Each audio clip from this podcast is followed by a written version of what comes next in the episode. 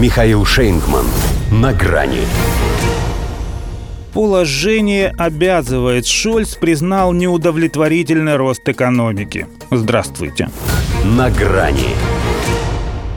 Канцлер недоразумения, всего за пару лет уничтоживший в Германии все, что до него создавалось десятилетиями, наконец признал, что и в его работе все-таки есть кое-что неудовлетворительное – Таким эпитетом Олаф Шольц в интервью агентству Bloomberg наградил текущий рост экономики, хитро подразумевая, что таково имеется. Это при том, что по всем показателям максимум, чего удалось добиться ФРГ в последние пару месяцев, да и то скорее вопреки, это прекращение падения. То есть перешли от рецессии к стагнации. Образно выражаясь, сорвавшись со скалы, зацепились за сук – и повисли над пропастью. Любое неловкое движение может стать роковым. Причем сук совсем не обязательно рубить, достаточно просто чихать. На него. Что ливерная колбаса и делает, продолжая твердить, что страна все равно находится в хорошем положении. Но если только это поло жжение. Хотя смотря с чем сравнивать. Если с маем 1945 то может он и прав. А если с иными крупными государствами, то по итогам года в ней единственной сократится ВВП. Говорят, правда, что признание болезни – первый шаг к выздоровлению. Но это не про Шольца. Еще ведь надо и ее природу постичь, а он ищет причины в чем угодно, но только не в себе.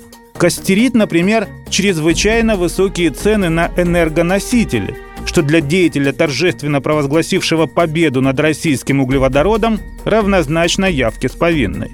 Это как в насморке обвинить нос, а не голову, которой не хватило мозгов надеть на морозе шапку. Кстати, о морозе. Это же наш генерал. Хотя вовсе не из-за него, а из-за их канцлера, который сжег почти все газовые мосты с Россией, неудовлетворительный рост немецкой экономики зимой станет еще неудовлетворительнее – и это уже будет чревато не условным насморком, а безусловным менингитом. Олафянный зольдатик, впрочем, уже сейчас демонстрирует редкий для его должности талант – жить не своим умом. Он отвергает призывы к увеличению государственного долга ради повышения федеральных расходов на стимулирование производства, потому что не уверен, действительно ли этого хотят в Евросоюзе. Ну, ЕС он, конечно, зря сюда приплел – все же в курсе, что в первую очередь его волнует, чего хотят в США. А там своим арийским сукиным сыном вполне довольны.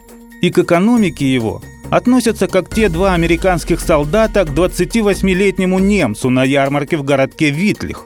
Зарезали, и все дела. Для Германии они все равно не подсудны. Что же касается ее нынешнего, прости господи, лидера, то может быть и не хитрость, а простейший комплекс собственной неполноценности заставляет его искать место в тени более статусных персон. Будучи вице-канцлером, он подчинялся Ангеле Меркель. Заняв ее место, с удовольствием отдается доминированию Джо Байдена.